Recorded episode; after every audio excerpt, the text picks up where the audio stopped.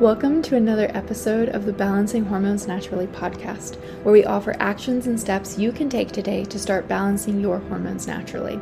This is your podcast host, Leah Brueggemann. I am a functional diagnostic nutritional practitioner. I am honored and excited to be your guide on your journey to better understanding your hormonal health and how it affects your everyday life.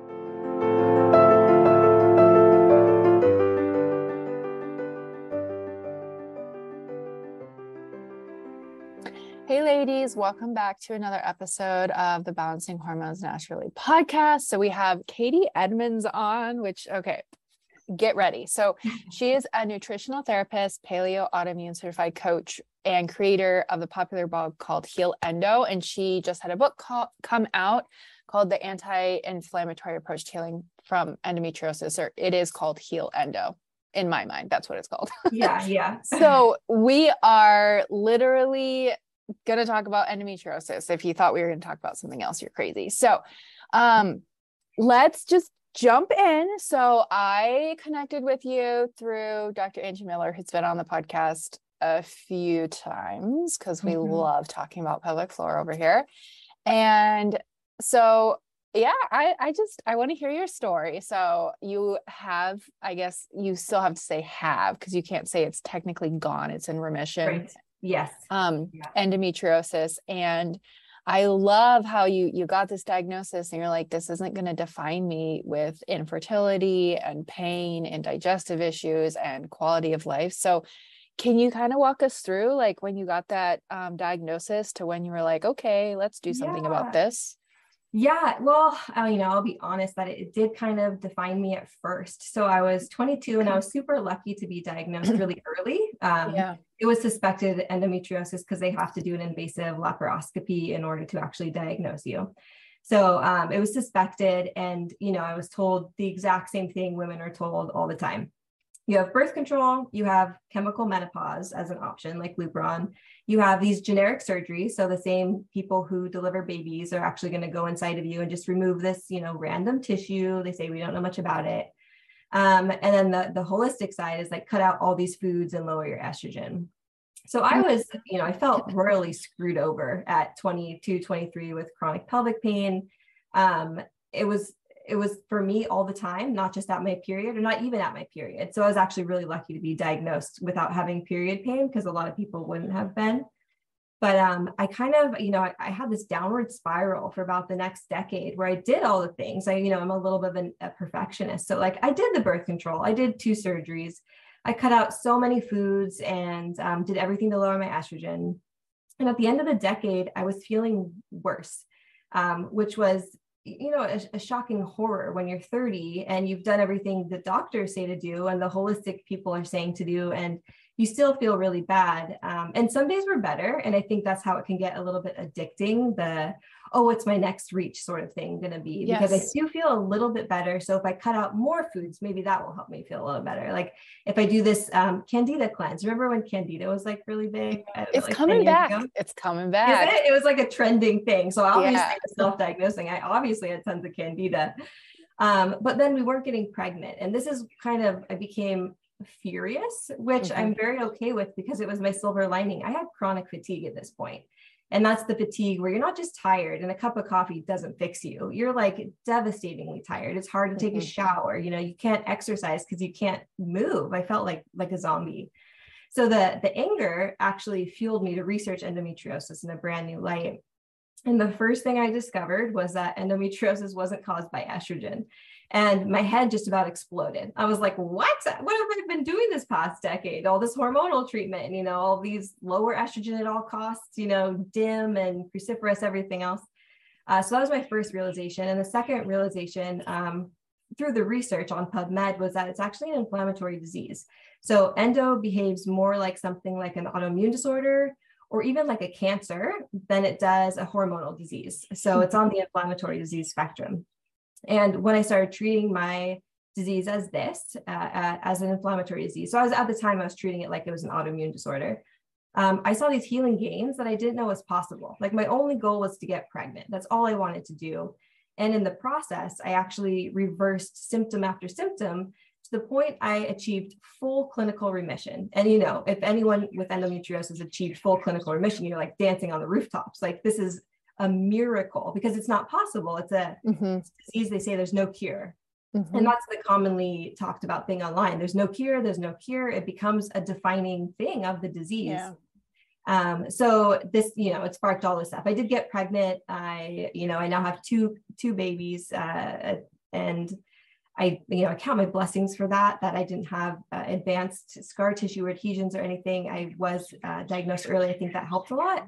But um, but it's become kind of my mission in life now is to help educate about what endometriosis is and that the it should not be seen as something like a period problem or a hormonal disease or god forbid just a woman's issue you know just put on the realms of gynecology because it's so much bigger than that yeah i hear that all the time and i just a lot of times i guess in the western medicine or honestly not even just in western medicine i hear the only thing the only thing that you can do for endometriosis is surgery and um, while I have seen that help a lot of women, I also get a lot of women post surgery and they're like, I'm still in pain.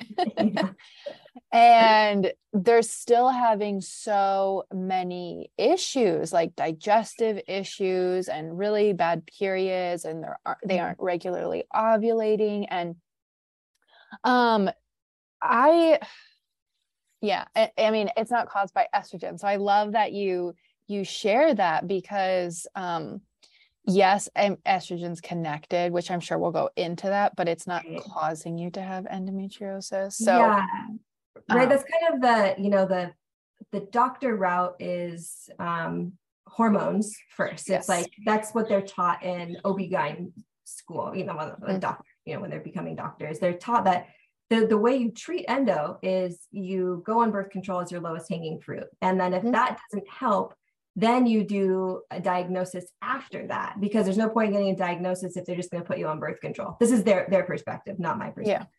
Um, and then so you do a surgery and then you know you go keep doing hormonal treatments from there. Mm-hmm. The endo um, there's this the new education that comes out about endo about 10 years ago 15 years ago is that it's one surgery one time yeah this is like from the endo specialist side of things that are they're legitimate specialists. So these are like you go see a cancer specialist, you know, for your yeah. Cancer. These guys they specialize in removing endometriosis, but it's I think it's a a really frustrating thing to say something like one surgery one time when they know even when endometriosis is excised by maybe the, the leading professional in the nation it still could come back there's a small percentage that does come back you know can be up to like 10% or maybe 15% over the course mm-hmm. of 10 years 15 years. And um, and then putting one surgery one time is as if endometriosis is just lesions. Like that's the only problem that exists. Sort of like um, if you have acne it's just that tiny minuscule acne on your face not something systemic that's going on.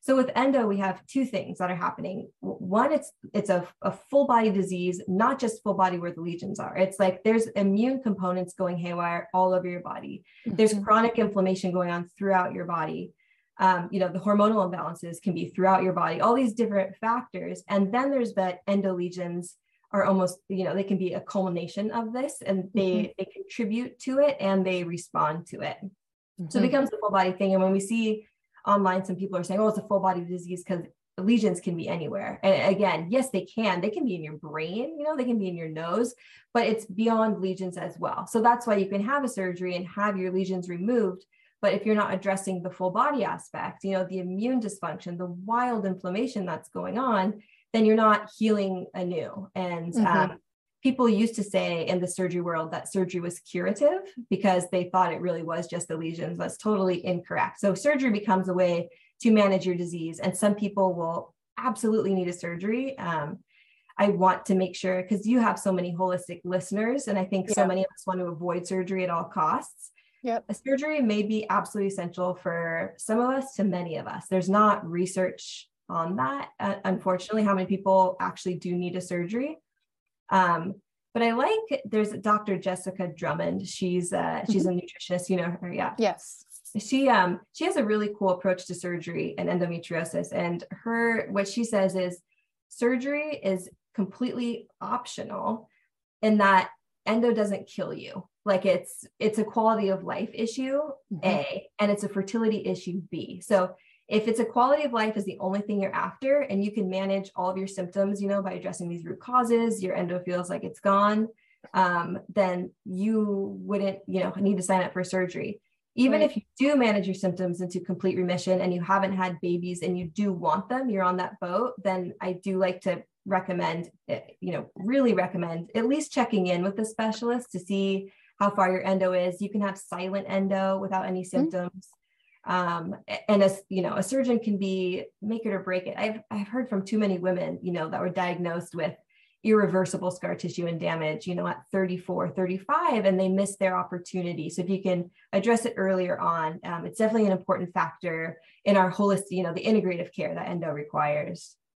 Yeah especially like if you are wanting to have uh, kids and if you have silent endo it's like this boggles my mind when people are dealing with infertility and they're just like sent on their way. You have unexplained infertility, like your yeah. hormones are fine. And I'm like, uh, yeah, nobody wants to talk about the fact that like your periods are irregular or you have painful periods yeah. or, you know, like just not even looking at that whole aspect. And birth control is just, I just had a client that had um endometrius endometrial surgery.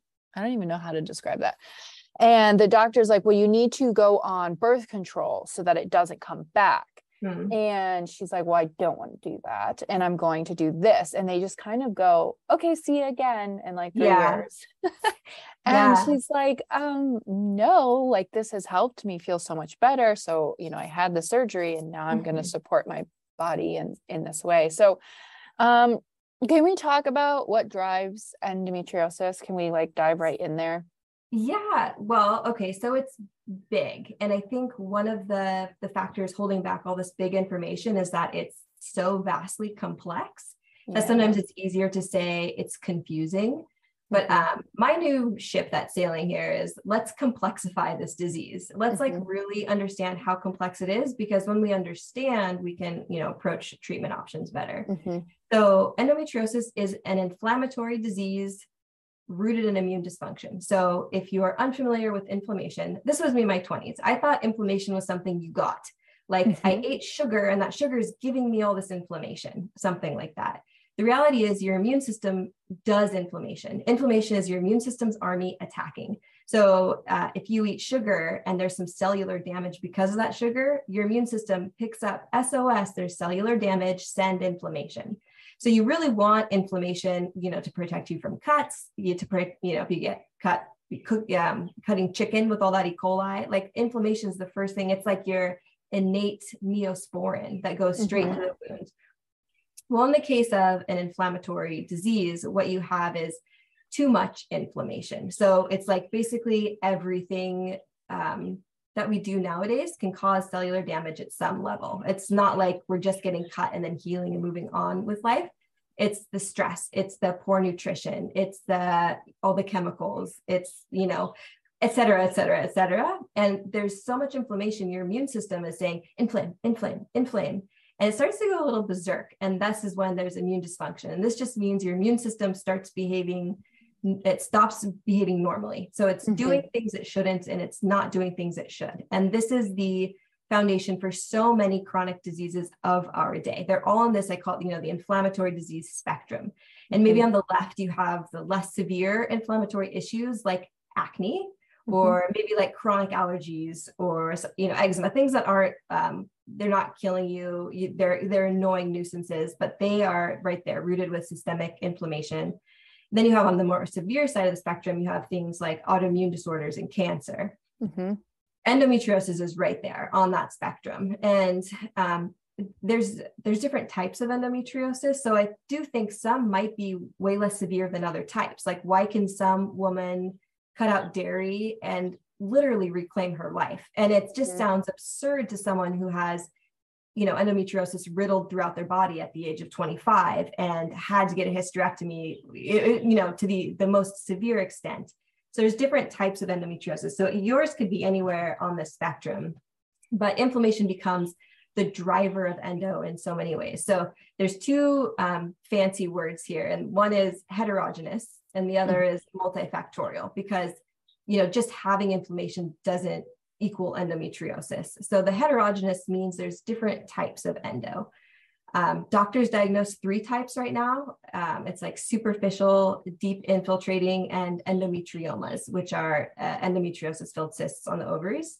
Mm-hmm. Then there's a, four, which is basically it's the rest and it's the holding pattern. And what research has right now is there's up to 65 different types of endometriosis. Wow. And these types have completely different behavior. So they're actually acting different. And you can think of it like cancer, because a lot of us are more familiar with cancer in this way that there's over 100 different types of cancer and mm-hmm. some are really slow growing tumors and some you know metastasize rapidly throughout the whole body it, you know you have a melanoma on the skin that's super minor or you know some really terrible type of breast cancer. So endometriosis appears to be similar in that way. There's all these different types. That maybe someone has one very slow growing endometrioma and other people are just riddled with a different type of endo. You can also have different types of endo in the same body. And this has been um, discovered in more recent literature, which makes the treatment options even a little bit more, not confusing, just complex, a little more complex when you're dealing with, oh, maybe I have a few different types of endo. So right now, your doctor is not going to know that. If you're listening to this, you're like, oh, I need to know the type. Doctors aren't testing um, for the genetic and epigenetic differences yet, and I, I hope they will in the future. You know, hopefully there'll be specialists that will say, oh, this type of treatment works best for this type of endo. This is why dairy worked for cutting out, you know, this woman because she had this oh, type okay. of endo, and maybe this one is more associated with infertility. So there's that factor right there. Then there's um, so multifactorial means there's many factors that feed into the inflammation. And this is where um, our you know our treatment plans can start to be better developed the heterogeneous thing that's just like fancy backup information you can impress people with knowing that but the multifactorial piece is inflammation drives endometriosis inflammation immune dysfunction but there's so many different factors that play into creating that inflammation and immune dysfunction mm-hmm. so if you imagine like an octopus and the brain is the inflammation all the little arms make that octopus be able to move and live its daily life so endos it's similar that each one of those arms is going to be a factor. So there's a mm-hmm. whole endocrine component to endometriosis, and it is really important to address. Estrogen is one hormone on the endocrine arm. You know, then there's a bacteria component that's really important. There's a genetic component. You can't do anything about that. Like you can thank your your health history for that, your parents and your ancestors.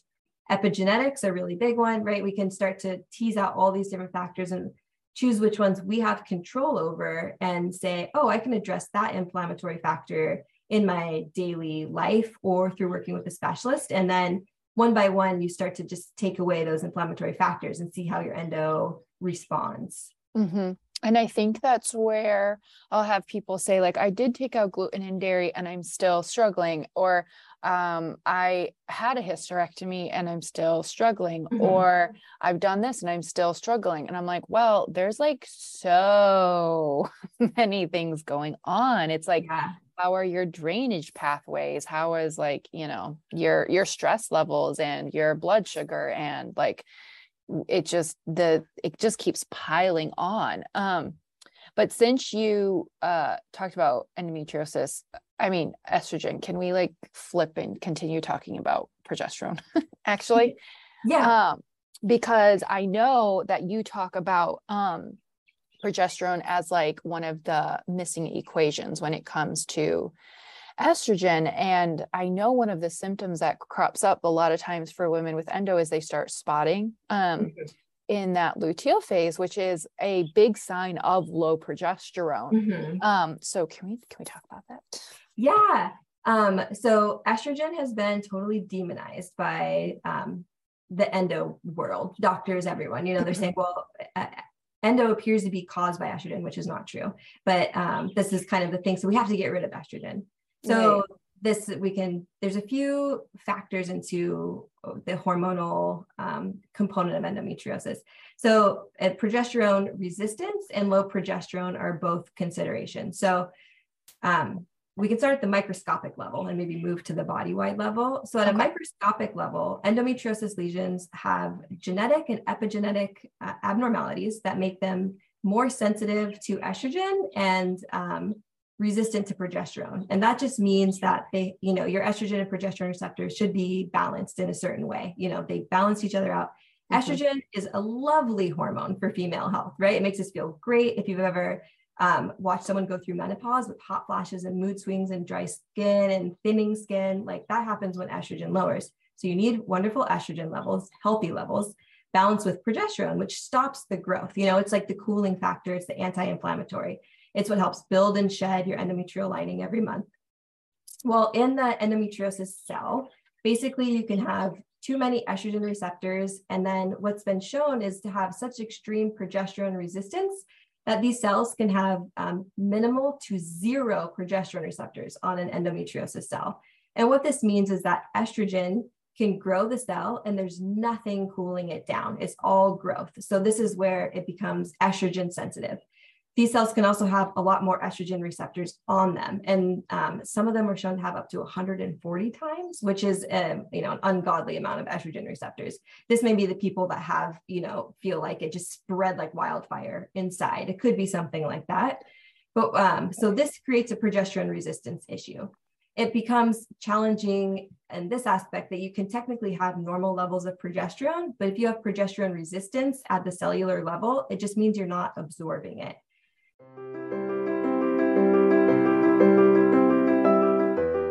I think the hardest thing when you're making product swaps to non toxic living is finding things that are actually non toxic and not greenwashed and actually work. That being the key phrase right there. I tried out Rowe Organics, spent my own money on this, you guys, and I am thoroughly impressed. And so I reached out and I got a discount code for you. So I want to share with you some of my favorite product swaps to non toxic that actually work, are actually non toxic, and you're to really, really, really like. Okay. So, okay, it's really hard to choose, but number one has got to be their body butter. It's got to be. If you want your legs to look so smooth and so incredible and be so luxuriously moisturized, you need their body butter. It's my favorite thing ever. So that's going to be number one. Number two is going to be their magnesium cream or gel. I use that at nighttime. So amazing. And if you really want to optimize like how well you sleep, do their magnesium gel or their magnesium cream with their tart cherry juice because it has valerian and chamomile extract in it. So you're going to sleep amazing. It's also great for blood pressure, which is cool. And then on top of that, I do their you can do their deep sleep salve on the bottoms of your feet. You will sleep like a baby. And we all know how important sleep is for our hormones. And then I know that I love all of their products, but I'm going to give them two other honorable mentions because they're I think they're so important. You guys, their lymphatic cream is one of the coolest things ever. Make sure you drink enough water when you use it, but it's incredible. You can see the different difference in inflammation in the face, like literally seeing people's faces thin out just by getting rid of inflammation. So I highly recommend the lymphatic cream. Also, if you ever get swollen ankles or anything like that, it's great to have on hand, like after you're hiking. The muscle joint cream is also awesome for that. And you guys, you want this is going to sound weird, but you want the baby bottom cream and you want it for yourself. You you want it for your babies, but you want it for yourself because if you put this on after shaving, you get no razor bumps. It's it's like this magic potion. So, anyway, those are all of the ones that I would start out with. You can go to rowecasaorganics.com, use the code LEAH, L E A H for 20% off your first order. Yes, that's 20%. Definitely take advantage.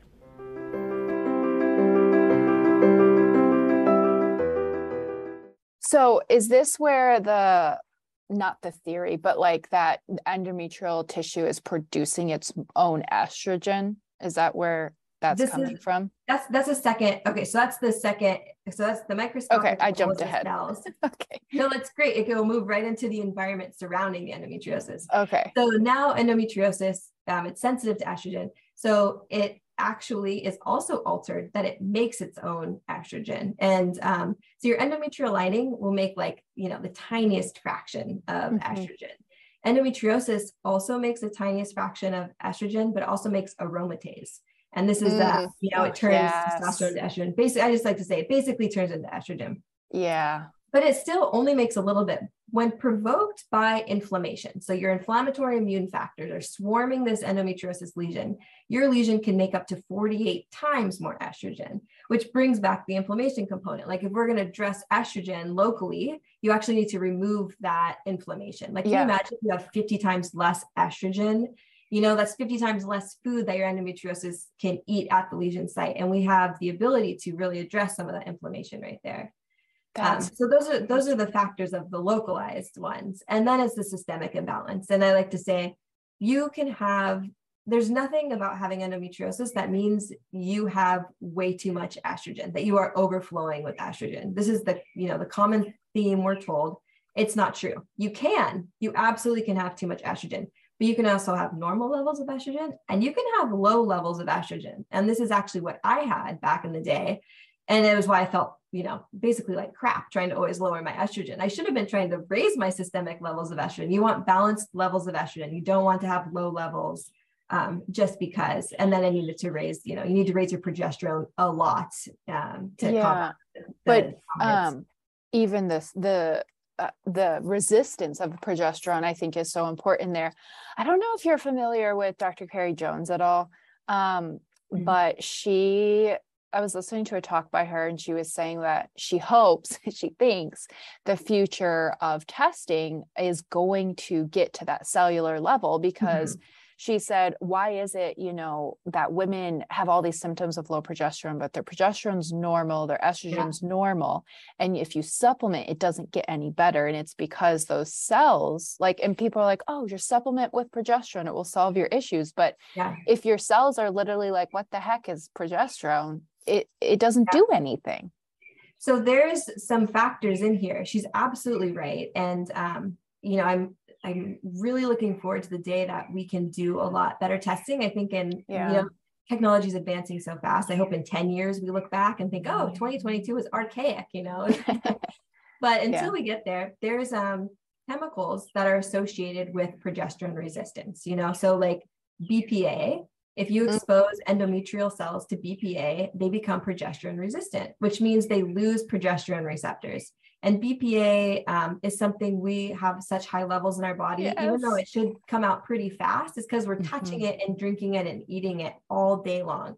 Mm-hmm. So that's something we can start to say, what epigenetic factors what's making this happen right? Like why do i have such high levels of progesterone resistance? Oh chemicals are like a really big one. So that's something i definitely talk about in the book is you want to limit your epigenetic exposures and see if you can start to retrain your cells to behave correctly.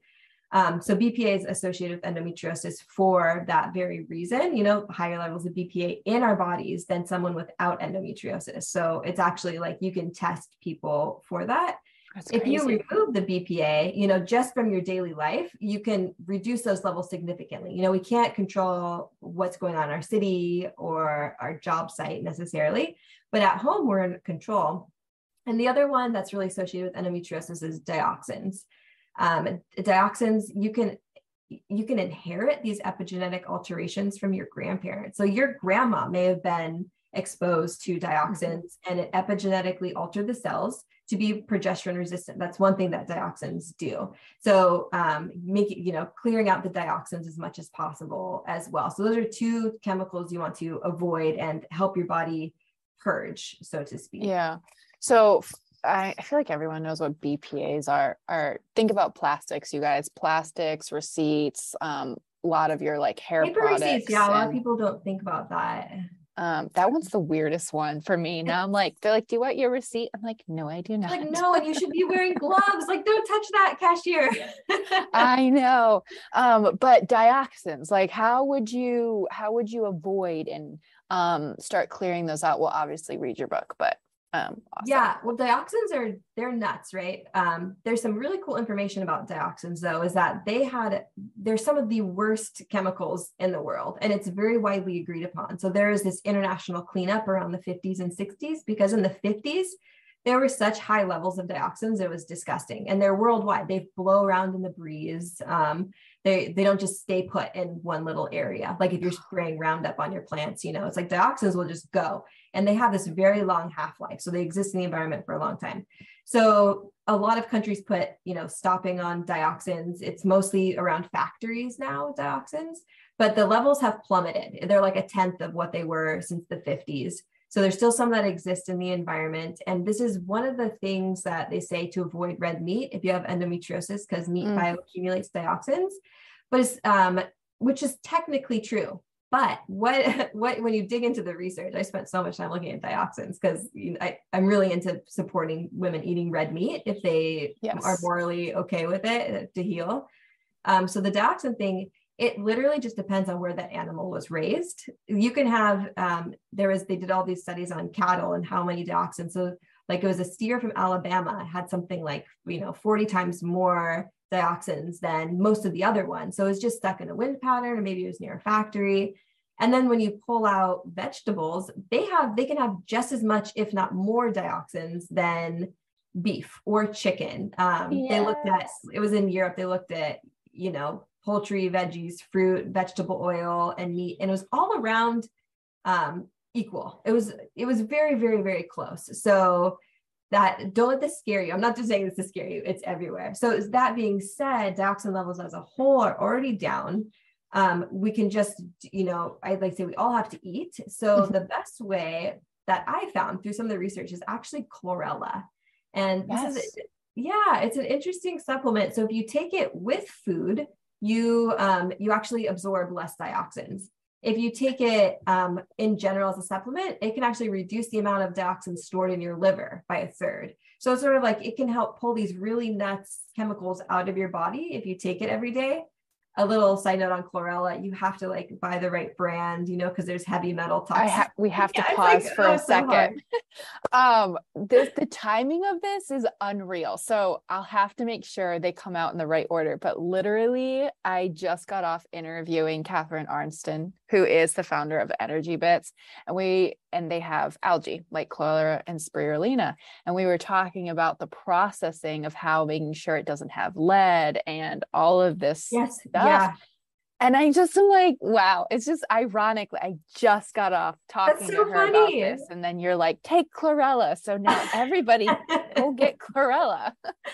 yeah, you know, it's it's one of those supplements that I don't know if it's going to be life changing overnight, but some of us have such a heavy burden of you know of chemicals. And it, as you become more fatigued your body works less less well over time. You know you don't have enough nutrients all these things. You just start to bioaccumulate toxins. That's just a natural thing that's going to happen you know to anybody that's not sweating and breathing and mm-hmm. being right you know digestive issues so, um, so chlorella can be a very gentle thing to do if you commit to taking it, you know, for a year. So it can also help um, take out chemicals in breast milk for breastfeeding moms out there. Yeah, yeah. and especially um, you touched on the liver for a second. I know everyone uh, likes to come back with your liver is a self detoxifying organ, but like you said, with the dioxins and BPAs and everything, like our bodies weren't meant to like be walking around with, you know just such a high load of toxins and we wonder why like disease and inflammation is on yeah. such a rise so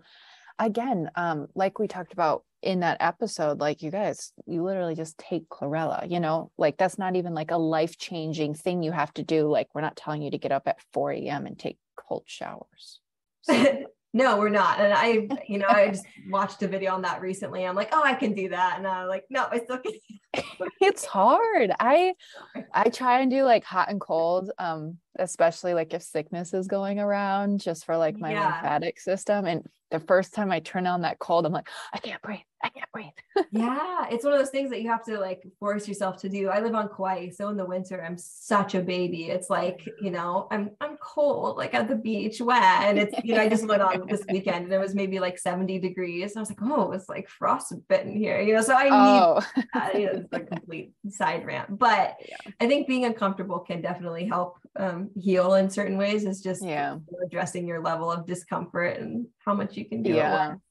Yeah well, sorry for that massive tangent. So we're going back to um, dioxins, but okay. So chlorella is a great thing that you can do. I also um, one of my favorite things that you when I started following you was you talking about red meat and organ meat. Um, mm-hmm. And all of that because I talk about eating liver all the time. It's like, mm-hmm. you know, such this multi-nutrient and um I, I, where did the fear mongering start with endometriosis where it's a, as soon as you're told um, mm. you have endometriosis so like you can't eat meat especially red meat yeah it's um it's a crappy recommendation and i i followed it you know i say part of me felt better when i cut out a bunch of foods at 1st mm-hmm. when i had endo and then um, it was like over the course of years, I became significantly undernourished. And I think this was yep. one of the, re- I, I was never told what to replace foods with. The red meat thing, I think, you know, part of it honestly is coming from the grain lobby because they're telling everyone not to eat red meat. You know, there's all these, yeah. the propaganda machine in general, but I don't want to sound conspiracy theorist. That's like, there is a lot of, you know, mm-hmm. money being thrown around there. But um, there's such limited studies that show endometriosis is associated with uh, red meat consumption. And the biggest one comes from one called the Nurses Health Study, mm-hmm. which is like the longest running observational study of women's health. So they, uh, you know, ask all these nurses every four years, every four years, they give them a questionnaire. How do you feel? What do you eat? Et cetera, et cetera.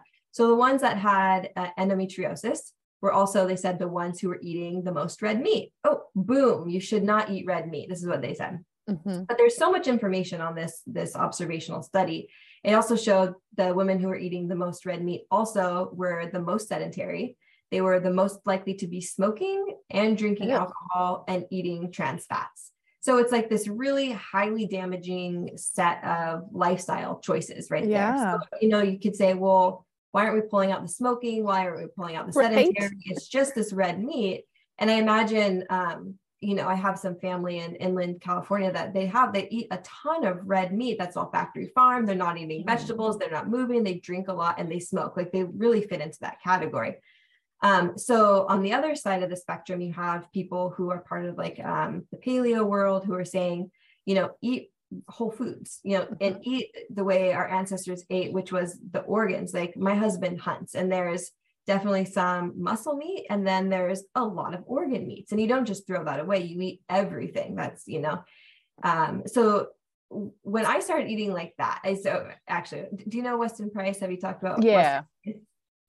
Okay so i found this weston price book a long time ago uh, when I was on vacation and I had, you know, the strict diet. I was eating super quote unquote clean, right? Like vegetarian, vegan on and off. I was basically like living on grains and fruit. And I didn't know why I was feeling so terrible.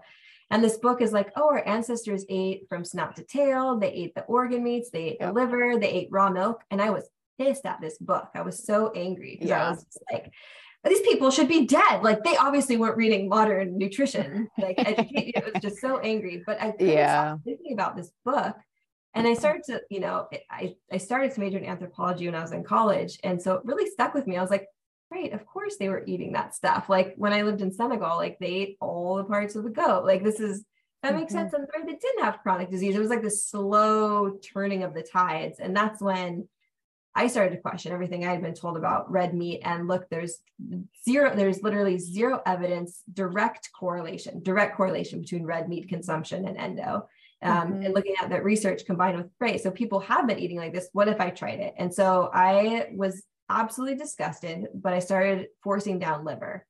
Um, and I called it my like ancestral Red Bull because it started to actually reverse my chronic fatigue between raw milk and liver. My life started to come back into focus. And I say it's like the clouds lifted from my life. And mm-hmm. this led me to do even more research on all of all of it. And I talk deeply about it in, in the book the importance of getting these micronutrients from food to start reversing these nutritional deficiencies that almost all of us with endometriosis have. And these nutritional deficiencies, you know, they contribute to immune dysfunction. If you don't have mm-hmm. enough uh, of, you know, antioxidant nutrition, so you literally cannot stop inflammation. You cannot stop it.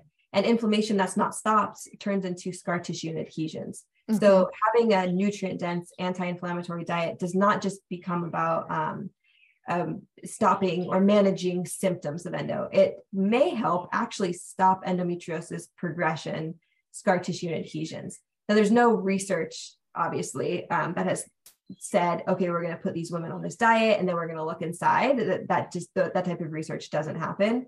But you can say if you don't have enough, you can't stop it. You know, if you just work a little backwards, Mm-hmm. Uh, and even if it is just addressing the symptoms itself, that can be life changing. Yeah. Uh, reading that book probably was like, I don't know. I can see why you were so pissed because I I have so many vegans who they come, they start out vegan and at the end of our session of working together, they're not vegans anymore. by their own choice. Like I'm right. not like forcing them, but after like looking at their labs and then changing mm-hmm. some things with their their nutrition, they're like, oh, okay, I feel a lot different. And yeah, you know, I know sometimes when they start being vegan or vegetarian, whichever, they're like, I feel amazing for yeah. like what I don't know, a couple months, maybe a year, mm-hmm. maybe a mm-hmm. couple years, and then over time.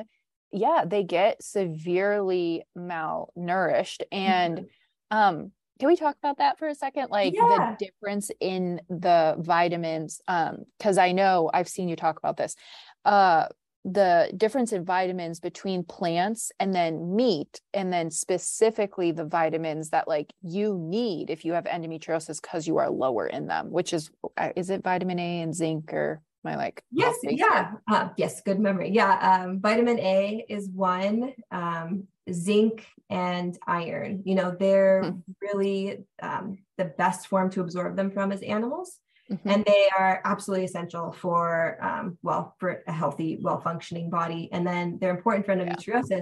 So we just talked about BPA, for example. Yeah. Vitamin A is called retinol, and that's in its its form that you as a human use to, um, gosh, for everything. I say your immune system is a binge drinker of vitamin A. And if you had a grandma like me, my grandma was on Christmas every year would give everyone cod liver oil, and I'm like, oh, you're disgusting, grandma. And now, like, I literally give my kids cod liver oil because it's such a great source of vitamin A.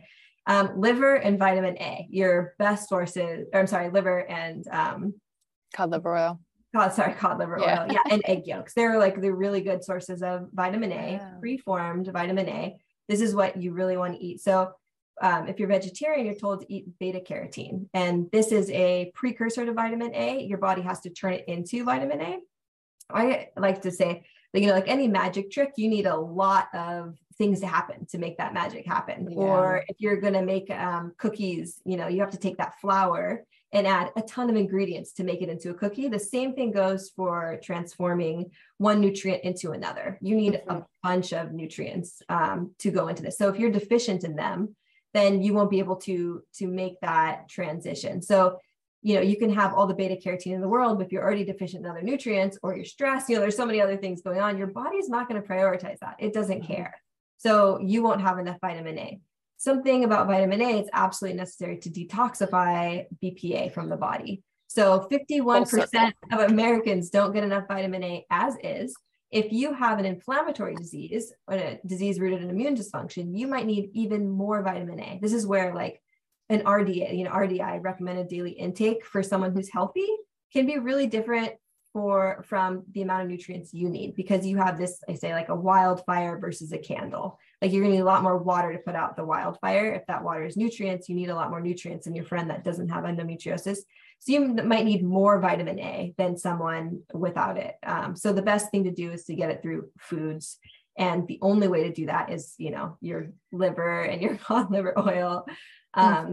and egg yolks, right? So there's different things that people are really, really squeamish. You can supplement with synthetic A, but A is kind of it's a weird one to supplement with synthetically. So I would leave that to, you know, if you're um, you know, to talk with a nutrition person and yeah. your, you know, your own personal journey here. And, and quality of where obviously you're getting your your liver from is important. Um, mm-hmm. What do you think? So I've had some people where I have tried very hard to get them to eat liver and they're like i'm all about it leah. I just i just can't do it. Yeah. um and so they'll do like it encapsulated. Um uh so do you have any companies or places that you would recommend for that or are you just like suck it up honey swallow the liver um my husband would laugh. I think i've said that to him before.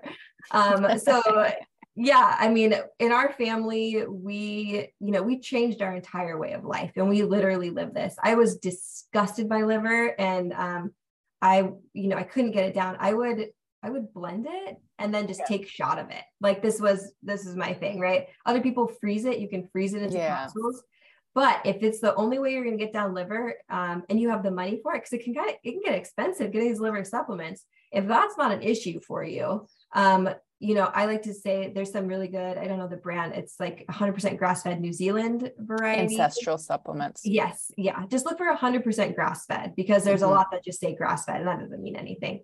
So get the 100% grass fed, you know, um, a, a, do you have a good brand that you recommend? I like ancestral supplements. They're my go to for pretty much all that. Um, and I do recommend those to people because, like, for some people, I mean, I I try. or if like they're like, let's say in an apartment complex, or they're a college student and they're like, I can't like store this and things yes, like right. that, then it, it's it's better than nothing. But um, you do to get the seven ounces a week, you have to take six capsules of liver a day yeah. um, which gets expensive. It's like $50 a month. So like right. opposed to like, I don't know, you can get grass fed beef liver like $7 for like a pound or something. Yeah. And if you have um, a lot of grass around you and therefore mm-hmm. cattle, like we have on Kauai, I get a whole cow liver for $20. Yeah. So if you've ever seen a whole cow liver, it's like 20 pounds. it's like so big. Um, so yeah. you know you can make you can make that that um, reaching out to different ranchers nearby. It's definitely not everyone's um, case that they have something like that available to them.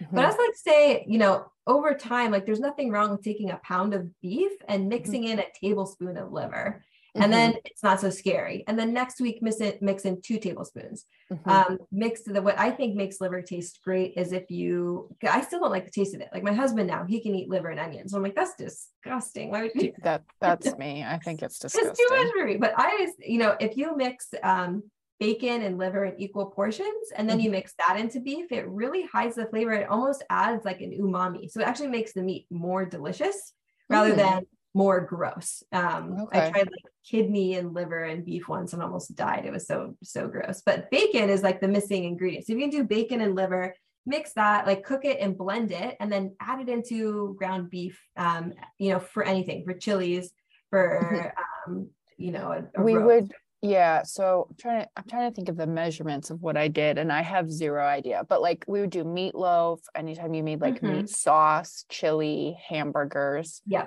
Um, we just stick it in there. Um, and that way I d- I didn't taste it, except yeah. for my husband would try and tell. He's like, which one's the healthy burger?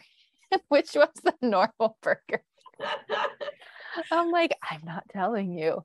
You have um, to try them and guess yeah so that i found worked worked fine um but yeah okay so i guess off the liver train so what are some other um so these are eating this way and changing getting rid of your dioxins and your bpa and all of that is obviously going to help us get more sensitive to progesterone um, which we need.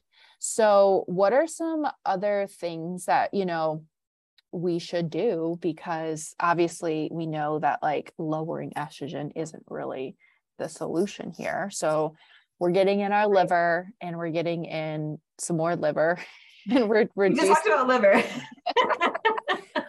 we're reducing. Okay, so there's there's so much and there's so much we could talk about and um, you know, just to touch on the estrogen thing, if you do have high levels of estrogen, there are people with really high levels of estrogen, yeah. right? Like it is important to bring that down because that is an issue. So I don't want this to seem like, mm-hmm. oh, estrogen is not an issue, because um, it can be for some people. Again, you want healthy levels of systemic estrogen and then healthy levels of systemic progesterone. So that's, you know, just a mm-hmm. summary of, of that. So maybe it's not so confusing. Um, and then again, at the localized endolesion level, getting rid of the inflammation that could be provoking um, estrogen production at the localized level. Um, now, for like, what else could we do? Because I don't know how much um, more time we have. Of we have like 15 minutes.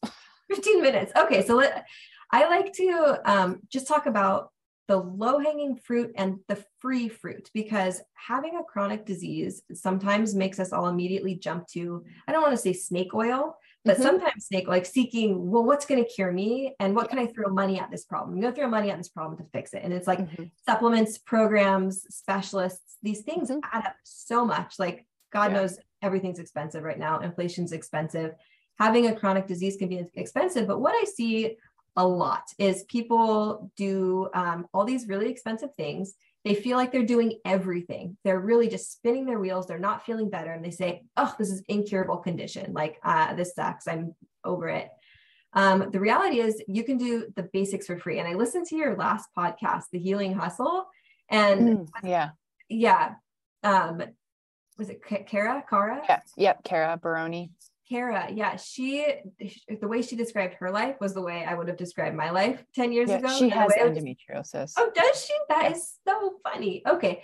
Because this is this was so interesting in research. If, if you didn't listen to that podcast, she's basically saying how she was so stressed without realizing it all because it was her way of living. She would just mm-hmm. rush from one thing to the other and she's checking her email, she's doing all these things. And someone say, Well, have you lowered stress? She's like, I'm not even stressed. What are you talking about? And I was like, That was so me. I was I was so I had so many stress hormones. You know, we think of this word stress as like, oh, I have a very stressful career. And it's like, well, I don't have a stressful career. So, like, what do I have to be stressed about? And my head is like, everything. You're in so much danger. There's not enough time. Like, mm-hmm. you know, thing after thing. And um, in this questionnaire that went out for women with endometriosis, two thirds of women with endo said they were had so much chronic anxiety that it was a personality trait versus mm-hmm. 8% of women who didn't have endometriosis thought it was a personality trait. So this is really important to understand that when, you know, stress and anxiety should be a fluid thing. Like you're really stressed about a test or giving a yeah. speech at a wedding or something, but it comes and goes. But when we think it's who we are at our core, that means every day your body is flooded with the exact same immune factors that endo requires to thrive, right? It's mm-hmm. progressed by inflammation when you're stressed, your body doesn't know if you're stressed from a leopard chasing you or because you're like scrolling on Doom's news or whatever it is. It just you know floods your body with the with the exact same um, yeah. you know the fight or flight hormones, which then mm-hmm. signal to your immune system we're in danger, we're in danger. Um, and this becomes a cyclical thing. So addressing that is so vital. And it's mm-hmm. hard to say stress less when people don't even know they're stressed, right? Yeah. So um, is when I, you know, talk to clients, I say, well, do you feel like you're rushing a lot? Oh, yes, all the time. Do you feel like you have enough time to do anything? No, I have no time. You know, so you start to say, well, actually, let's let's start to question all these things. These are all stressors. You know, let's not yeah. think of stress as like a career woman stress or mm-hmm. you know, I have to work three jobs and I'm a single mom type of stress. Like you can have stress and have the most relaxed life in the world and still be really stressed out.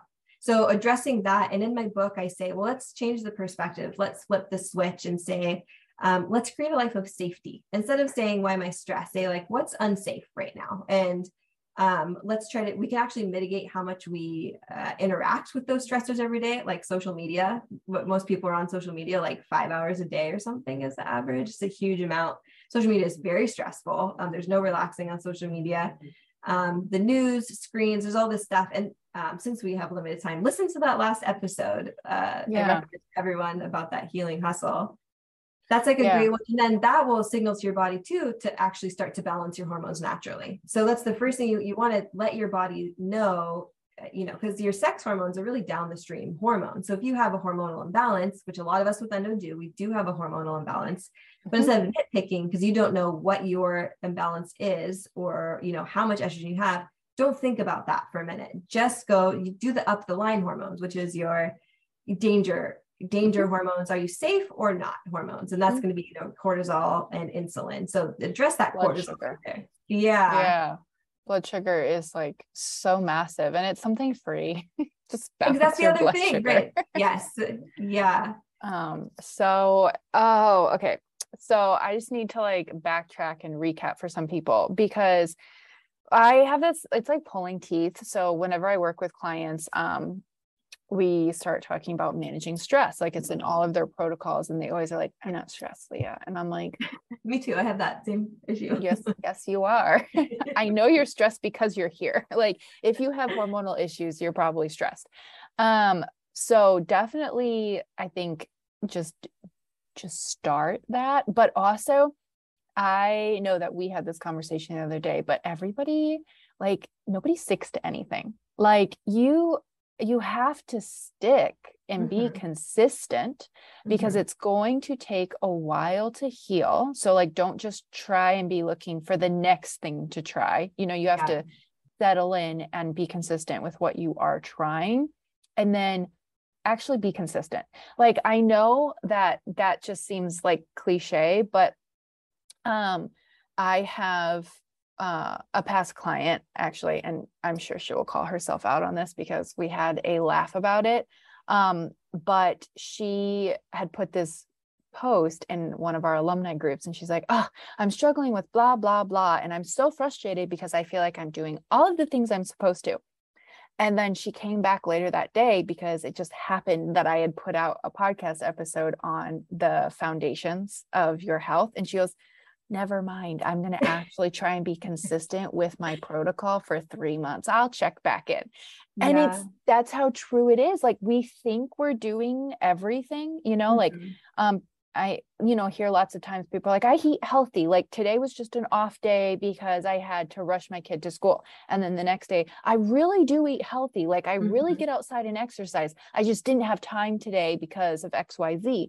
And that turns into every day. So even though like we think we eat healthy, like that's the end goal. We we think we're managing our stress. If we actually sit and do an audit, it's like, well, my yeah. days are basically my life right now and it's hard like when you come from a place of uh, you know deep chronic stress or anxiety yeah. flustered and then you're also not eating well and you're also sedentary that just meeting those foundations you're like well i don't have time for that like yeah. Um, that's going to take a long time but that is exactly what you're saying. It's so much more important to get um, get your say your nutrition dialed for a year. Figure out no matter what no matter if you're rushing out the house you already know that you spent sunday because every sunday afternoon you spend three hours making some school mm-hmm. lunches and some pre-made breakfast. Like you figure every time a problem comes up that's how i like to reframe stressors don't let it trigger you take control of it. Say okay this is that was an issue. That's a problem i need to solve. Solve every problem that comes your way and take your time solving them.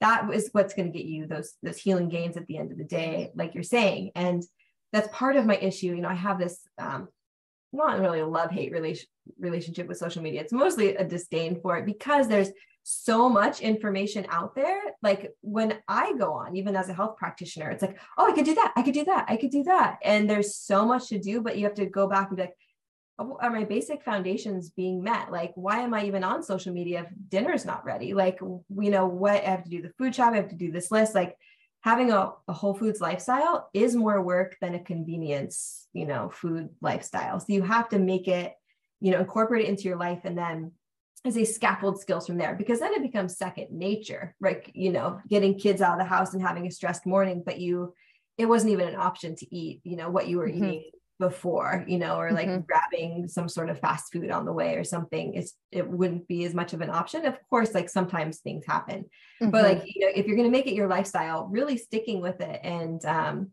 you know, making movement a part of your life, making problem solving a part of your life, like learning how to deal with addressing anxiety, understanding if you're a sensitive person and being okay with being a sensitive person in a world mm-hmm. that doesn't do well for sensitive people, you know, and limiting the amount of uh, you know stressful incidents that you come mm-hmm. across i'm totally in agreement with you you know just getting those foundations i know even Hard. when when covid hit i got in my email box it was like oh, of course a, a, great number of former clients all of a sudden my endo's back my endo's back it was overnight and you're like stress my friends you know like mm-hmm. let's really really need to start addressing that well covid was nuts for everyone but it was a great example it it really is. And I think um, one of the biggest things I find myself doing with clients is yes, like, you know, there is some knowledge that needs to be imparted, like it needs to be like they need to learn some things but i feel like the majority of the things that we do are learning how to attainably change a lifestyle mm-hmm. to make it a healing environment for their body because um I feel like all of us can maybe buckle in and like try and rough our way through it for maybe 30 days mm-hmm. because we're like we're just going to do it for 30 days. But if you truly want to be in that healing environment you you have to be in that for the long term which is like not letting like weddings or anything like derail your progress. So it's like how do you put those things in place? And like for example today i know i was talking about this on social media of all places um, but today for some odd reason turned into like a million calls days. Like I have interviews, I have calls, and I had calls with my team. And, you know, I could have been like, oh my goodness, I'm just going to try and like figure this out. But yet last night I was like, okay, what's for breakfast? Get that ready. Is mm-hmm. lunch ready? Is lunch meal prepped? Is lunch something that I can grab with one hand? Um, like while I'm breastfeeding? Is my like, are my water bottles filled up? Do they have my electrolytes in them? and all that type of stuff because I knew that if I just waited and tried to figure it out the day of, I would be so flabbergasted. You'd be stressed. Yeah. And yeah. so I think like you you learn you you have to practice that muscle of yeah. consistency because you aren't going to heal in 30 days. No, and that is um you know it's the big thing that there's these 30 day pushes but you can't like you're saying you can muscle through it but um healing from chronic disease, you know, healing mm-hmm. hormones is really, you know, it, it's a long haul deal going on. So it is like getting comfortable with doing little things bit by bit and not getting it all at once. You know, those like 30 day body transformations for working out. It's like to get your ligaments strong, you know, to strengthen your feet, to get your alignment, you know, doc, you know, Dr. Angie's course of hypopressives. Yeah. Oh my gosh, I've been doing hypopressives for like two years and I still see little bits of progress where it's one of the Same, only things yeah. fitness wise I've ever stuck with because I felt such amazing difference from it.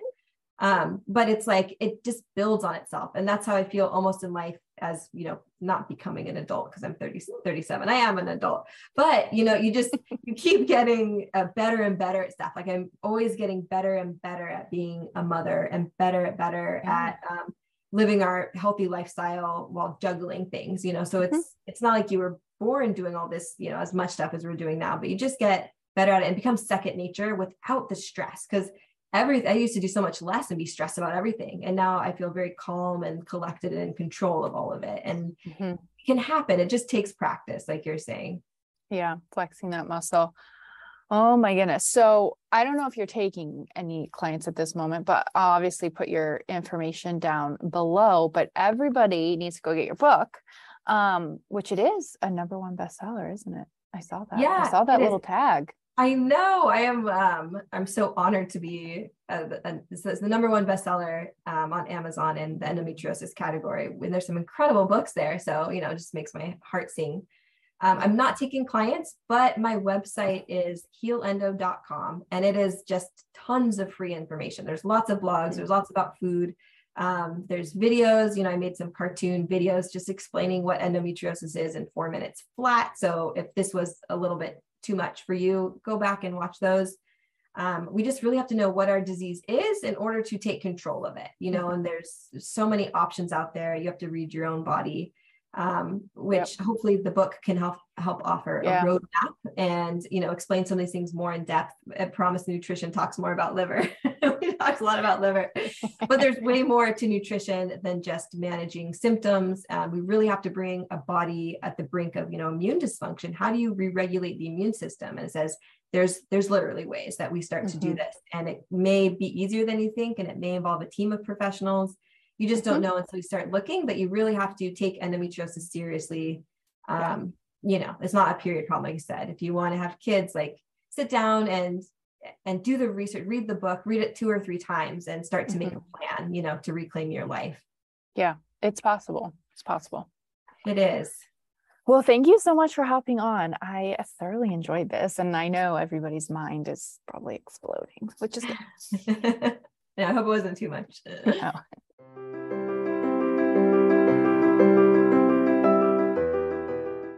The Hormone Reset program is opening back up, which is so exciting.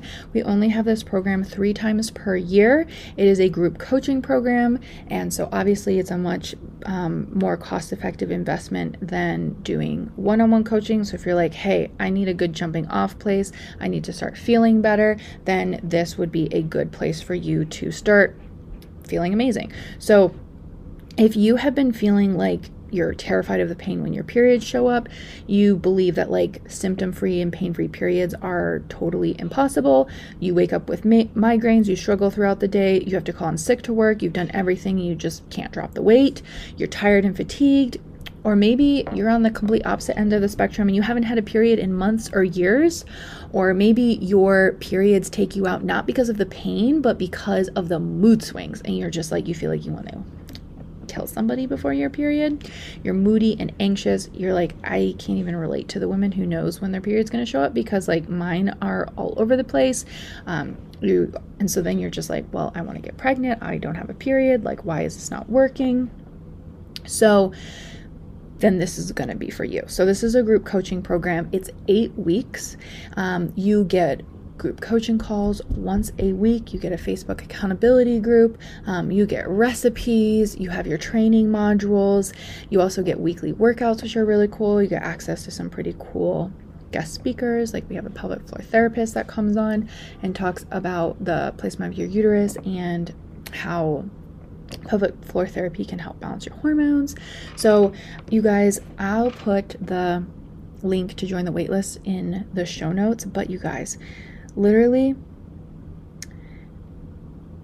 it this is one. Uh, it's just it's such a life changing program, and we try and make it as accessible to as many women as possible with payment plans. So I truly invite you, if you are like, I just don't know what else to do, then this is probably a very good fit for you. If you are worried about it, please send me a message because I want to make sure that you feel empowered and strong about your decision to join. And so, therefore, if you are in any way worried, please reach out and talk to me um, because I want to make sure that it's a good fit for you. Okay, so if you join the waitlist, you'll get a fancy email and it will give you a discount code. And if you join from the waitlist, you guys, and save your spot for this next round, um, you get to save like over a hundred dollars. So use that coupon code, save your spot early, so that you know the cu- the coupon code does expire. So save it, use it, save your spot, take advantage of the payment plans.